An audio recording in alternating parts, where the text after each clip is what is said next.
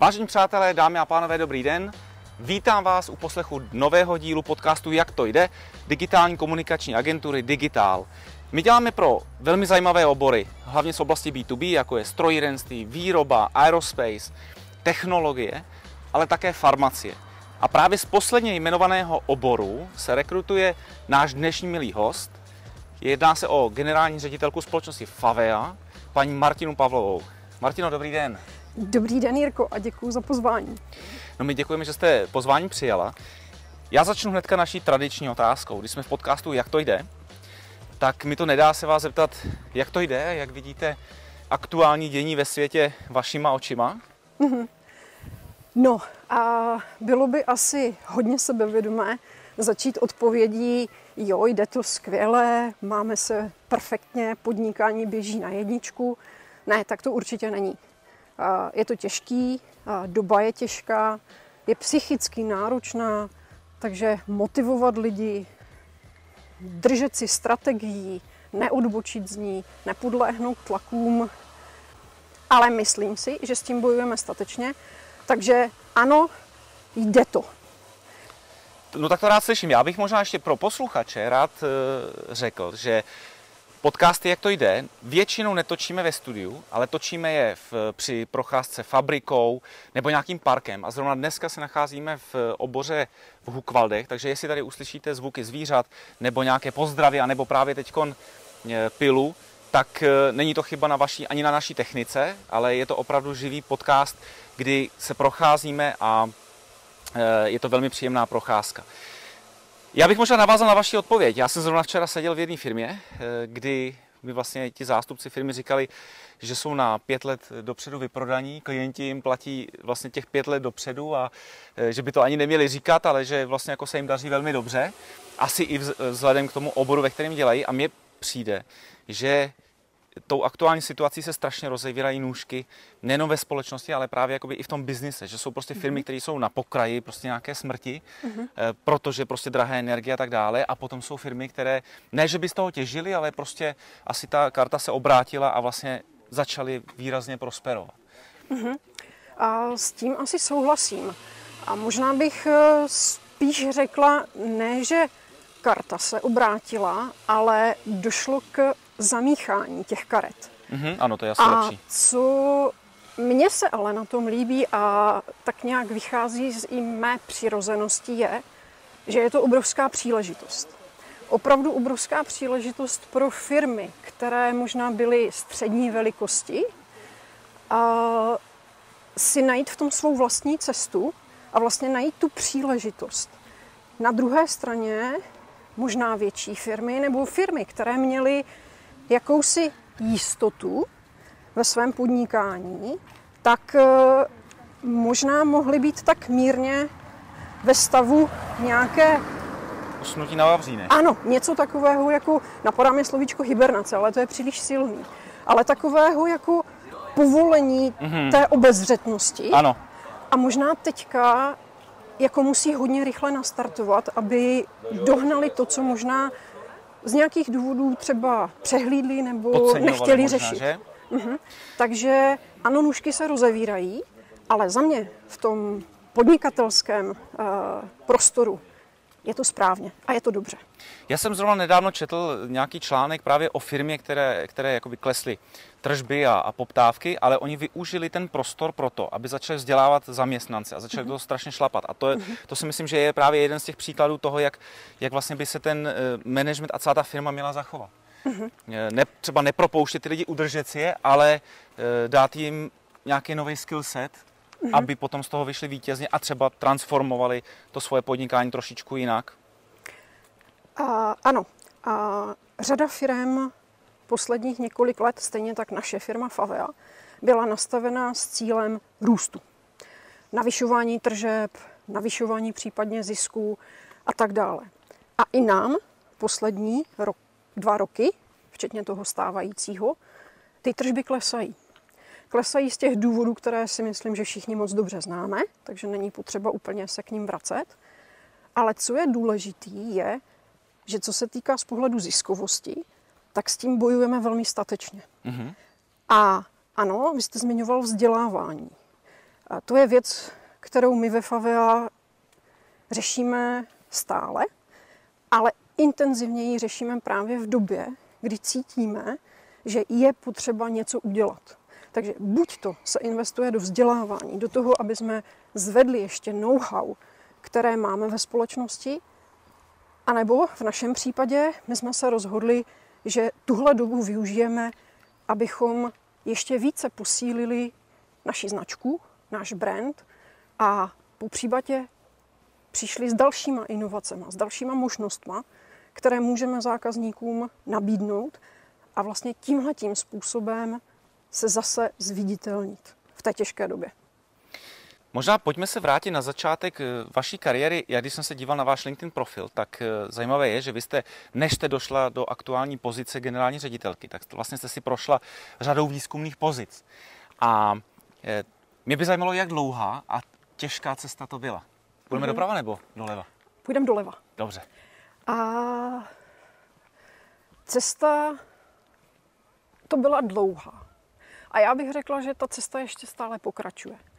Ano, já jsem původně vědec, jsem vystudovala přírodní vědy na Masarykově univerzitě v Brně. Ale ještě předtím, než jsem se dostala na vysokou školu, tak já už jsem asi tak nějak jako se narodila. Narodila jsem se s nějakou vnitřní touhou přemýšlet o věcech, proč fungují tak, jak fungují, co za něma je. A ty přírodní, ty tam taky byly. Pocházím z vesnice, z malého domu, kde babička s dědečkem měli farmu, takže jsem k tomu měla vždycky blízko. A tak nějak se mi dařilo vlastně tenhle ten směr držet. Takže už během základních studií to byly různé aktivity typu olympiád, pak střední škola. No a na té vysoké škole tam se otevíraly další možnosti a bylo potřeba si vybírat. No a já mám ráda opravdu nahlídnout pod tu pokličku těch souvislostí a otevřela se mi příležitost dělat obor nebo dělat část vědy, která v té době v České republice nebyla zcela známá. A je to eh, vlastně genetické inženýrství a řízená evoluce. Takže jsem měla možnost a příležitost jet eh, nasát tyhle ty znalosti do Japonska. Mm-hmm. Takže eh, a pořád pokračuju na té cestě. Takže v Japonsku to byla tahle věda. Pak po vědě následovala nějaká přestávka ve smyslu základní výzkum nebo aplikovaný výzkum. No a tady už se dostáváme k tomu, že mě asi jenom čistá věda neuspokojovala a potřebovala jsem, aby z toho bylo něco hmatatelného. No a od toho aplikačního výzkumu už je to jenom kousek do průmyslu a přišla příležitost dělat vedoucího výzkumu a vývoje ve společnosti Favea, tehdy na projektu biotechnologií Biosimilars, které jsem využila. No a ve Favea jsem doteď. Vědě a výzkumu jako takovému už se nevěnuju tolik, ale jsem součástí vývojového týmu, takže při vývoji nových produktů určitě uspokojuji toho ducha nějakých nových novinek a něčeho zkombino, něco skombinovat, něco vymyslet. Ale našla jsem si na té cestě vlastně další věci, které mě obohacují, zajímají, posouvají. A to je biznis a vedení lidí a opravdu takový ten management, ten strategický. Mm-hmm. Já jsem se právě chtěl zeptat, jestli vám ta věda nechybí, ale tak vy jste uh, součástí vývojového týmu, takže tam asi přeci jenom se s tím pořád nějak potkáváte, ne? Mm-hmm. Jako nechybí mě asi už ta v laboratoři. Aha. Taková, jak já někdy říkám, ale pozor v úvozovkách, taková ta špinavá věda, mm-hmm. kdy opravdu máte plášť ušpiněný od, od chemikálí, ale ne v tom konceptu, v té myšlence. Jsem té vědě blízko i teď. I různě při jednáních s dodavateli klíčových materiálů vstupních, nové aktivní látky, různé přírodní extrakty, Uh, jo, jsem, jsem tomu blízko a tak mě to asi v tuto chvíli vyhovuje a stačí. A vy, jak jste zmiňovala to, že jste vlastně postupně nějak přišla k managementu a ke strategickému řízení, tak eh, bylo to ve vás vždycky, nebo to prostě bylo až na té cestě, jste si to nějak začala uvědomovat, že, že tohle je ta parketa, kde, mm-hmm. kde chcete působit? Uh, nemyslím si, že já bych věděla o tom, že je to ve mně. Byly to opravdu na té cestě příležitosti. Byli to lidé, se kterými jsem se potkala, kteří mě dali tu nabídku si vyzkoušet i něco jiného, než jenom laboratoře, vedení laboratoře. A já jsem typ člověka, který když se před ním objeví nějaká výzva, tak eh, jde do toho, zváží samozřejmě, ale pak už jde do toho a nikdy nelituje, že na té odbočce si vybral tuhle cestu. Takže se s tím potom tak nějak peru, nejlíp jak umím. No a čas ukázal a já věřím, že ještě ukazuje a ukazovat bude, že ti lidi, kteří na mě takhle vsadili v historii, udělali dobře a já v tom už teď shledávám takové to správné pracovní uspokojení a motivaci do dalších dnů. To jenom mě napadá, nejste kozoroch? Ne, nejsem kozoroch, jsem beran. Aha, protože já jsem kozoroch a tohle, co vy jste říkala, že se pro něco rozhodnete, ta cesta mm-hmm. třeba je delší, ale když se rozhodnete, tak už to neměníte, tak to je přesně typický pro kozoroha a takhle to mám nastavený já, že mm-hmm. musím se nad tím přemýšlet, ale potom, když se rozhodnu, tak já už to prostě neměním. Mm-hmm. Je to vyřešeno. A tak vidíte to, tak beran. Ehm, když se vlastně bavíme o biznisu a o, o FAVE, tak eh, jaká je vaše vize v rámci FAVE a v rámci, kam to směřujete? I vím, že ty jste měnili, měnili eh, claim a mm-hmm. vlastně celý brand, tak pojďme se pobavit o tomhle tom, o vizích, o tom, mm-hmm. kde je FAVE aktuálně na trhu, kam míříte. Mm-hmm. My jsme opravdu poupravili to naše moto, ten claim společnosti, ale ne významně. Ta strategie a ta vize té společnosti zůstává opravdu neměná, je dost silná a to je přinášet na trh produkty s přidanou hodnotou, s vysokou kvalitou, s prokazaným účinkem a tak, abychom všem uživatelům těch produktů opravdu nějakým způsobem pomáhali. Pomáhali tak, abychom preventivně řešili nějaké věci, nějaké zdravotní problémy nebo uh, nedostatky v něčem. A to si myslím, že je tak silná myšlenka a ukazuje se, že je správná. To je právě to, že Favea ten cíl má daný. Mm-hmm. Drží se ho, jen ho v té době mírně třeba poupraví. Ano. A to moto, no a nám se daří růst. Daří se nám budovat tu značku. Takže pár let zpátky to bylo být špičkou v České republice. Následovalo být evropskou špičkou. A já nepatřím mezi ty velmi ambiciozní strategy, kteří už na začátku by řekli, chceme být global trendsetter. Mm-hmm. Ale ta jistota v to, že jdeme správným směrem, že na to máme, že ten tým lidí, který zatím stojí, je opravdu natolik silný, ta přichází s časem a opravdu teď došlo k tomu, že jsme si řekli, že se chceme stát tím globálním trendsetterem v nutraceuticals a pharmaceuticals, což jsou v tom našem oboru ty dvě klíčové kategorie. A věřím, že, že tam už téměř jsme, protože my obchodujeme opravdu s celým světem, takže naše produkty se dostávají za oceány. Takže to měřítko global už tam je i v dnešní době a jenom ho chceme posilovat. Jak těžký to je biznis? Já si umím představit, nebo tak jako v mojí laické představě je, že musíte řešit eh, legislativu, což je běh na dlouhou trať, že, že to prostě není takový ten běžný eh, jako rychloobrátkový biznis, ale je tam hodně, hodně různých omezení ze strany různých států. Mm-hmm. Tak Jak vypadá třeba váš běžný pracovní den, týden, rok? Uh-huh. Uh, já bych asi neřekla, že náš biznis je v něčem těžší než jiný. Myslím si, že každý biznis je těžký, ať děláte cokoliv. A možná bych řekla, že být smluvním výrobcem je relativně těž, těžká role v tom biznise. Na druhou stranu my se bez kvalitních obchodníků neobejdeme. Stejně tak se neobejdeme bez kvalitních marketérů. Takže je to souhra více věcí, které musí do sebe zacvaknout a je potřeba kolem sebe ty vhodné partnery hledat.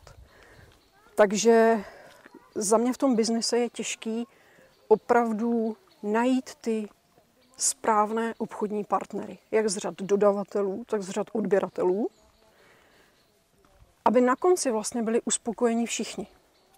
Dodavatel chce prodat, odběratel chce odebrat za rozumnou cenu, ale všichni chceme, aby se ten produkt, ten výsledný vlastně koncový produkt té společnosti dobře prodával. A když se vracejí k němu zákazníci, tak co víc si přát? Tak to je to potvrzení té kvality a toho, že jdete ano, správným směrem. Ano. A my máme i nějaké další uh, takové moto, a to máme vlastně jak celofiremní, tak ho máme ale i směrem k biznisu, a to je Grow Together. Rostíme, ano. rostme. Ro, nebo rosteme společně. Rosteme, rosteme společně. společně. Uh, myslím si, že třeba v tomhle ta strategie je velmi silná, protože obzvláště v dnešní době, kdy stačí jenom niance a dochází k třecím plochám mezi obchodními partnery, tak eh, když ty vazby jsou silné, tak se mnohem lépe překonávají i ty eh, překážky, které mají všechny strany. No a jaký je můj den, týden, měsíc a rok? Je velmi pestrý. Někdy mám dny, kdy se nezastavím, protože jsem v kanceláři a mé dveře jsou otevřené. Mé dveře vždycky byly a budou otevřené, takže všichni z firmy vědí, že když něco budou potřebovat, mohou přijít. Do toho jsem velmi blízko toho vývoje těch nových produktů, takže komunikuju s týmem vývojářů, takže občas i s nimi v laboratoři. Mám obchodní jednání, mám jednání s bankama, Eh, je to pestré, ale to je to, co mě na tom baví. Stejně tak, že každý den může být úplně jiný. Eh, jezdím do zahraničí, naštěstí je ta omezená doba, kdy covid eh, způsobil... To znemožňoval? Ano, znemožňoval pryč, takže snažím se aspoň týden v měsíci být někde v zahraničí s obchodními partnery, s dodavateli, Mě by zajímalo, co považujete za váš největší pracovní úspěch?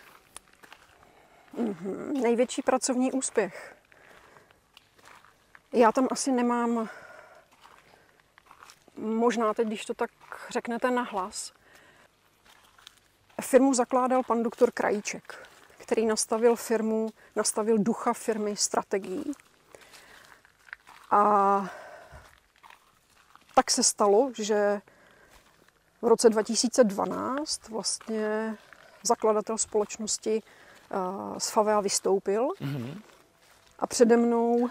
Možná půjdeme takhle zpátky, mm-hmm. ať tady ne, nešustíme. A přede mnou uh, byla otázka, jestli tu společnost uh, dokážu dále někam posouvat, byť už ne teď vedle pana doktora Krajíčka, ale vlastně na té vedoucí pozici.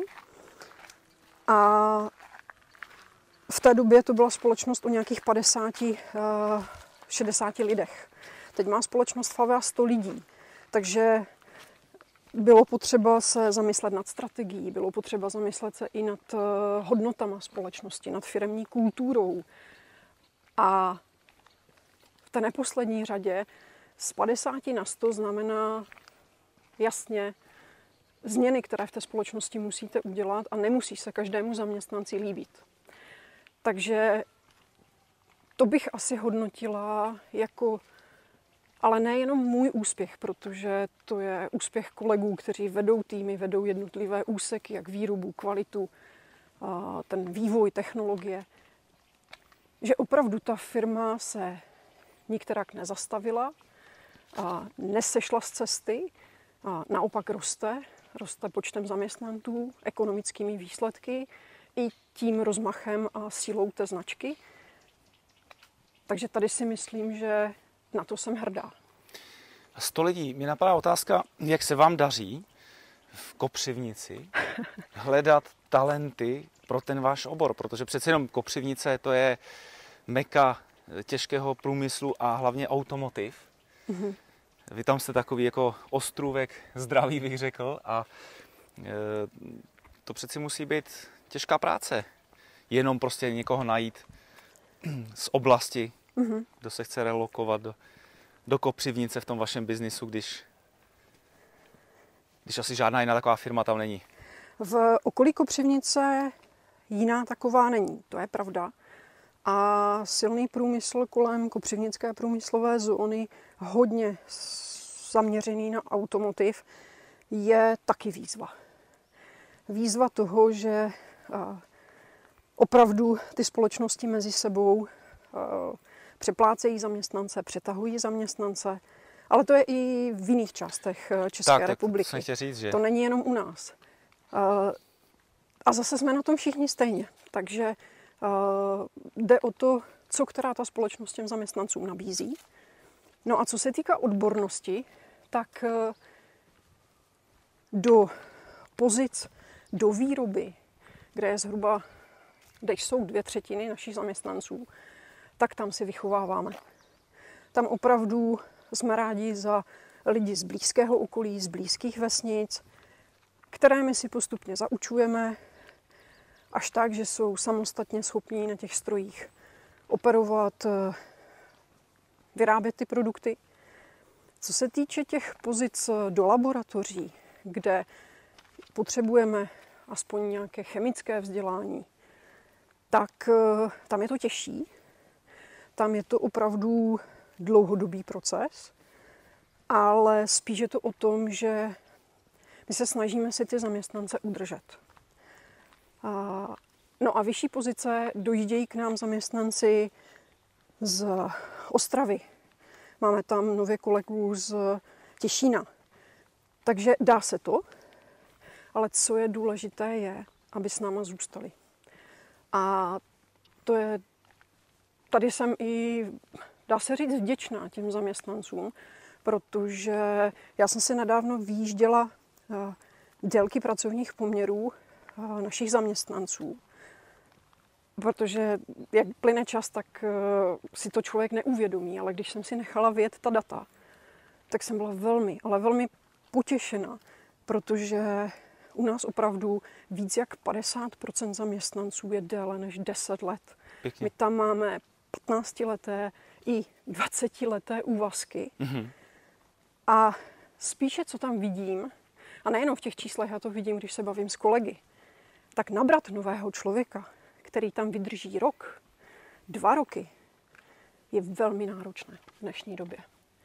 Takže o to víc já vlastně držím tu společnost na těch lidech, které tam máme a snažím se aby neměli důvod odcházet, aby mm-hmm. se cítili dobře, byli namotivovaní. Uh, takže asi, asi takhle. No a tak narážíme na klíčovou otázku dnešního podcastu. Co se vám při vedení lidí nejvíce vyplatilo? Osvědčilo? Mm-hmm. Dobře, že se mě nepátáte na tuhle otázku tak pět, sedm let zpátky. Tam bych byla asi ostřejší v odpovědi.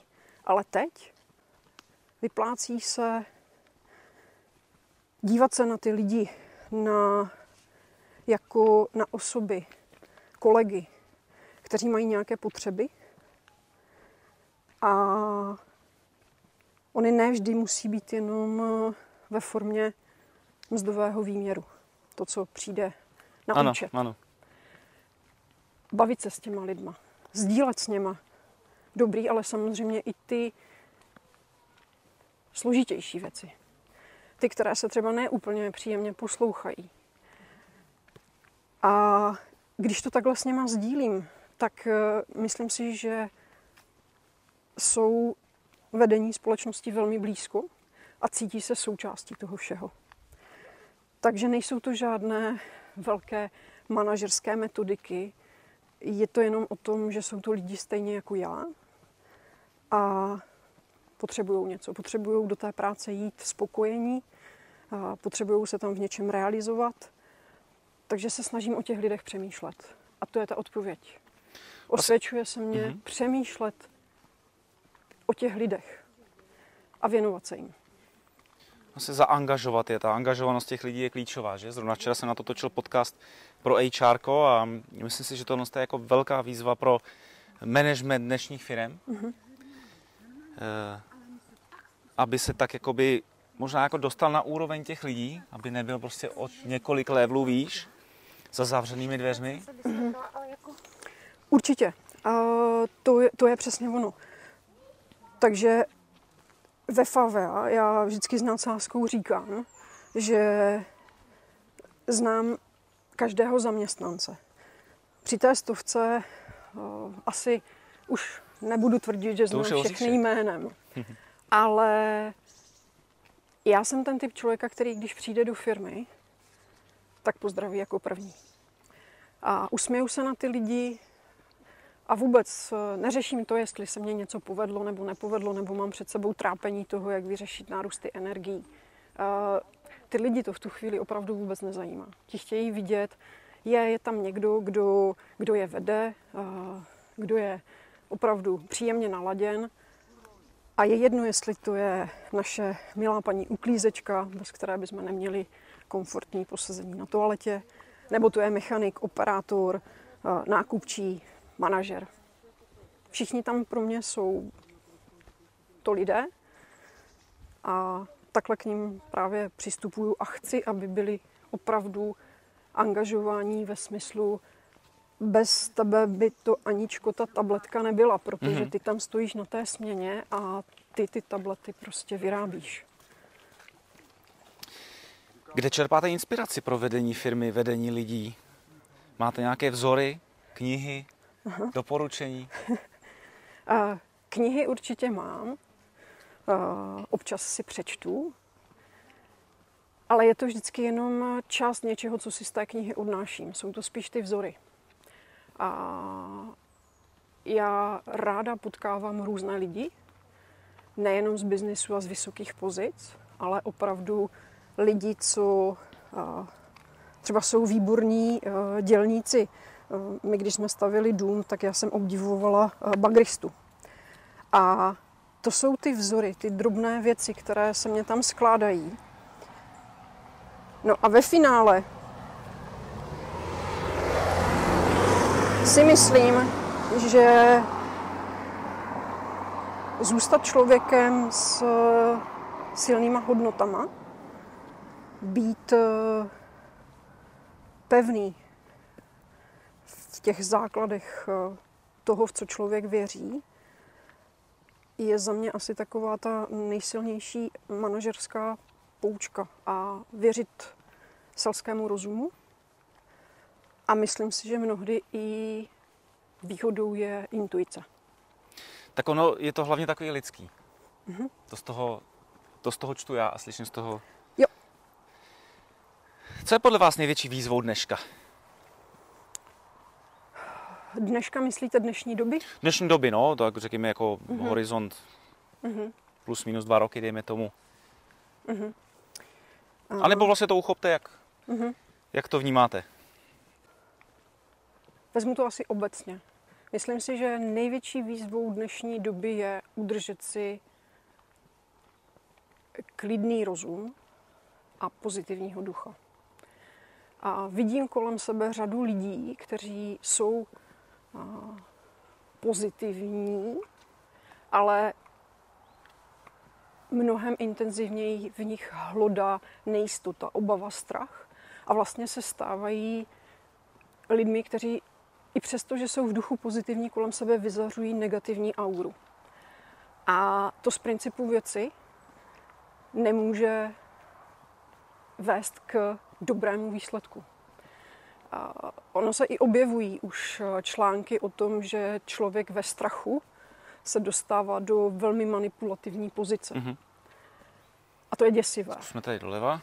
to je děsivé a já to vidím na zaměstnancích. Já to vidím, já už jsem to viděla v té covidové době, kdy já jsem vlastně, ta nejdůležitější má role byla, že jsem se s lidma bavila. Že jsem si s něma povídala o tom, co to je za dobu a, vlastně ten výsledek bylo, že jsem se snažila, aby nepropadali mediálním zprávám, negativním, panickým. Takže to si myslím, že je velká výzva dnešní doby. To máte pravdu. Ono, ať otevřete jakýkoliv médium, tak eh, samozřejmě tyhle si šokující negativní zprávy na nás vykukují z, každý, vlastně z každého headlineu. Média ví, že tohle to na lidi funguje a je těžké tomu odolat. Já vlastně jsem si vytvořil takovou jako poučku před lety, Eh, a převzal jsem to od eh, Ivo Tomana, který říkal, co, co neovlivníš, to neřeš. Přesně. A vlastně tohle to já si furt opakuju. Někdy to jako vypadá divně, že, že mi někdo řekne, ale jak to nemůžeš řešit? A já říkám, no tak ale já na to nemám vliv. Já to prostě jako sleduju jako divadlo, vnímám ty informace a vlastně nějak to, prostě to tak je a vždycky jako hraju hru podle aktuálně nastavených pravidel. Mm-hmm. Pokud je jako neumím změnit, tak mi nic jiného nezbývá. Ale mm-hmm. někdy to právě vypadá jako zvláštně, že člověku je to jedno, není to jedno, ale tak je, je potřeba to asi umět jako filtrovat a když to člověk neumí ovlivnit, tak to neřešit. A nepřipouštět si to tak, protože jinak by asi se z toho opravdu musel zbláznit a žil by... Uh, určitě. Já možná jsem si i za poslední dva měsíce prošla takovým poznáním toho, co jste teďka říkal. Ty zprávy, ty fakta, to, co se opravdu kolem vás točí v tom smyslu, připravte se na nejhorší, jako co si mám pod tím představit. Hmm. A mně se opravdu stalo, že nějaké vnitřní obavy, které jsem tam začala mít a oni byly mnohdy takové jako nekonkrétní, obecné, o to hůř uchopitelné, mě začaly paralyzovat. Já jsem mm-hmm. opravdu začala cítit, že nejsem vůbec v dobré kondici ve smyslu mentální kapacity.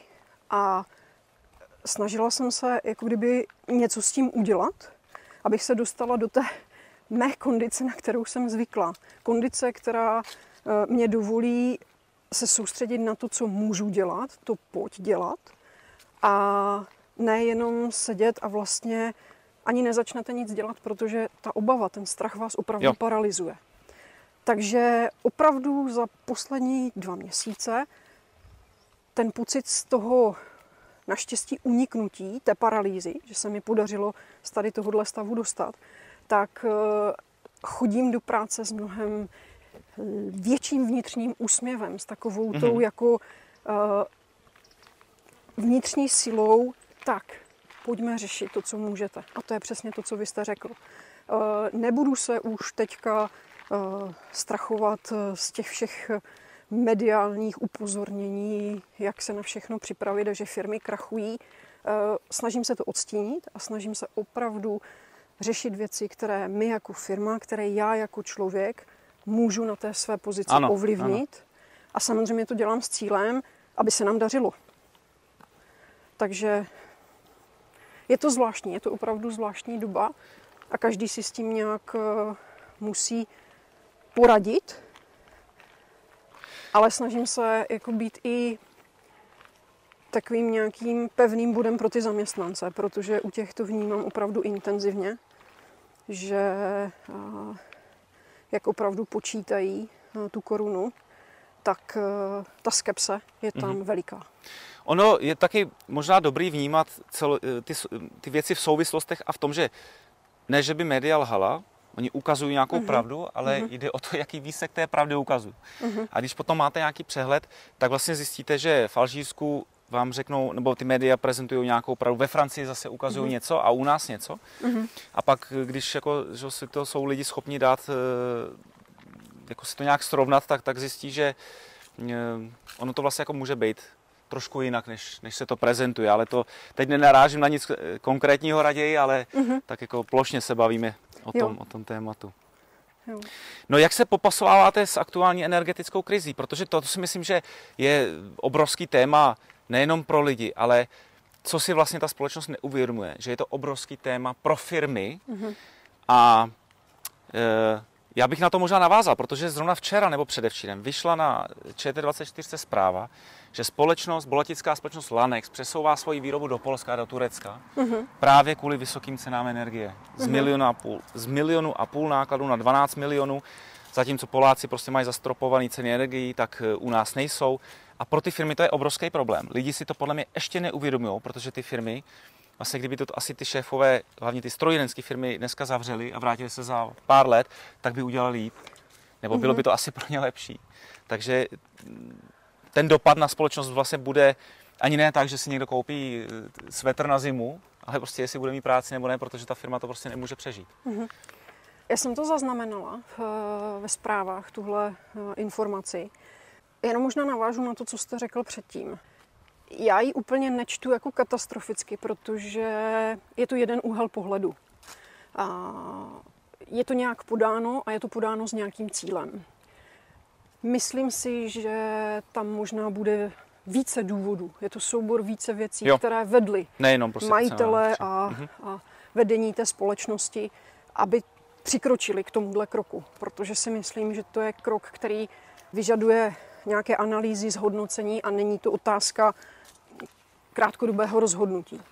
Takže tím nechci ale bagatelizovat ten fakt, že ceny energií v tomhletom rozhodnutí nehrály roli. Myslím si, že tam hrály významnou roli.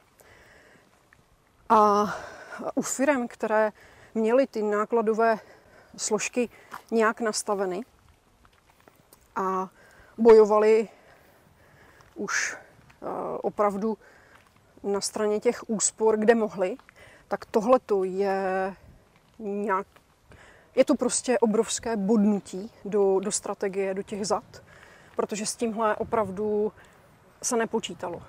Já jsem si prošla uh, několika svod analýzama a přiznám se, já už jsem v rámci nějakých tréninků tohle dělala na vysoké škole, ale vždycky, když jsme se bavili o geopolitických uh, aspektech a hrozbách, tak uh, ano, vždycky se zmínilo, to mohou být něco jako války. Ale přiznám se, to byl prázdný pojem. Slovo, ano. které ano, všichni známe. Člověk si to neuměl vůbec představit. Ale představa, že, že, nastane. že by v dnešní době k nějakým takovým jako záležitostem docházelo. No a teď najednou, kdo tam opravdu realisticky ty hrozby tohohle typu měl? Já, možná někdo ano, Fave a teda ne. Takže jo, firmy s napnutými uh, rozpočty to budou mít velmi těžké, ale zase z běžného života vím a myslím si, že tam nějaké prostory hledat řešení jsou. A jo, tak bych to asi uzavřela. Dobře, eh, Blížíme se do úplného závěru dnešního rozhovoru. Mě by možná ještě jako zajímala jedna otázka přímo z vašeho oboru, ať eh, to neukončíme úplně pesimisticky. Eh, já poslední dobou jako vnímám trend mentálního zdraví a přístupu k manažerům, podnikatelům, vlastně jako k vrcholovým sportovcům. Vznikají na trhu různé eh, přípravky, tak jako prostě dřív mhm. vznikaly pro, pro sportovce, tak vlastně dneska pro manažery, protože ten, ten náš jako fyzický i psychický, hlavně ten psychický, ta, ta zátěž je, je enormní, tak eh, máte ve své produktové řadě něco podobného, anebo je to třeba trend, který budete sledovat? Uh-huh. A v naší vlastní produktové řadě takový produkt nemáme, ale jako smluvní výrobce tyhle produkty pod eh, jinýma značkama pro klienty vyrábíme. A ano, je to trend. A vždycky v každém biznisu jsou trendy a tady ta strategie v tom našem oboru, v té péči o zdraví, je daná tím, že z velké masy se koukáme na blíže definované skupiny lidí. Můžeme s nadsázkou to nazvat až personalizovanou medicínou, ale tam ještě nejsme. Mm-hmm. Nejsme tak daleko, abychom se dívali opravdu na jednoho člověka jako na individuum a jeho potřeby. Ale jsme teďka ve fázi, kdy jsme u nějakých eh, skupin lidí, které, kteří mají eh, podobné podmínky a podobné potřeby, jakože třeba, ano, můžeme říct, že manažeři mohou tvořit jednu z nich a mají jistý životní styl. Návyky v práci, přístup ke stravě, mentální zátěž. Takže určitě mají nějaké potřeby a lidi se soustředí opravdu víc na to, co potřebují. Takže kloubí se taky mnohem více eh, vědecké výsledky mm-hmm. s tím, co jsou ty jednotlivé potřeby. Takže přicházejí produkty, které se eh, řadí do kategorie longevity, protože víme už mnohem víc, eh, než jsme věděli zpátky několik desítek let. Takže opravdu jisté pochody se dají zpomalit, dá se jim předejít. A není to jenom tohle, jsou to i třeba potřeby samotného mozku. Mozek taky potřebuje, aby fungoval a byl opravdu v té optimální kondici základní látky. A způsob života, způsob stravy, pohyb může ovlivnit to, že tyhle ty potřeby nejsou dodány a tím pádem vznikají právě prostory na produkty typu eh, kolem mozkové aktivity, eh, zvýšení nějaké aktuální eh, reakce toho mozku, mm-hmm, což je třeba mm-hmm. v oblasti e-sportu, e-gamingu. Ano, ano. Jo, to, to jsou lidé, nebo sportovci, e-sportovci, tak. kteří opravdu trénují tu rychlou reakci, tu mozkovou aktivitu. V tom hmm. smyslu rychle, ne dlouhodobě, ale rychle. Jo. A je jasný, že ten mozek potřebuje fungovat na trochu jiných základech, než, eh, dejme tomu, ta dlouhodobá paměť. Takže ten trend doby se snaží přinášet uh, produkty, které by supplementovaly ty potřebné látky. Mm-hmm. My vlastně tady o těch trendech, o kterých jste teď mluvila, Často píšeme i na LinkedInu společnosti Favea. My jsme spolu začali spolupráci zhruba před rokem. Vidíte tam už nějaký, nějaké výsledky? Mm-hmm. Nebo nějaký přínos pro společnost, jako jste vy?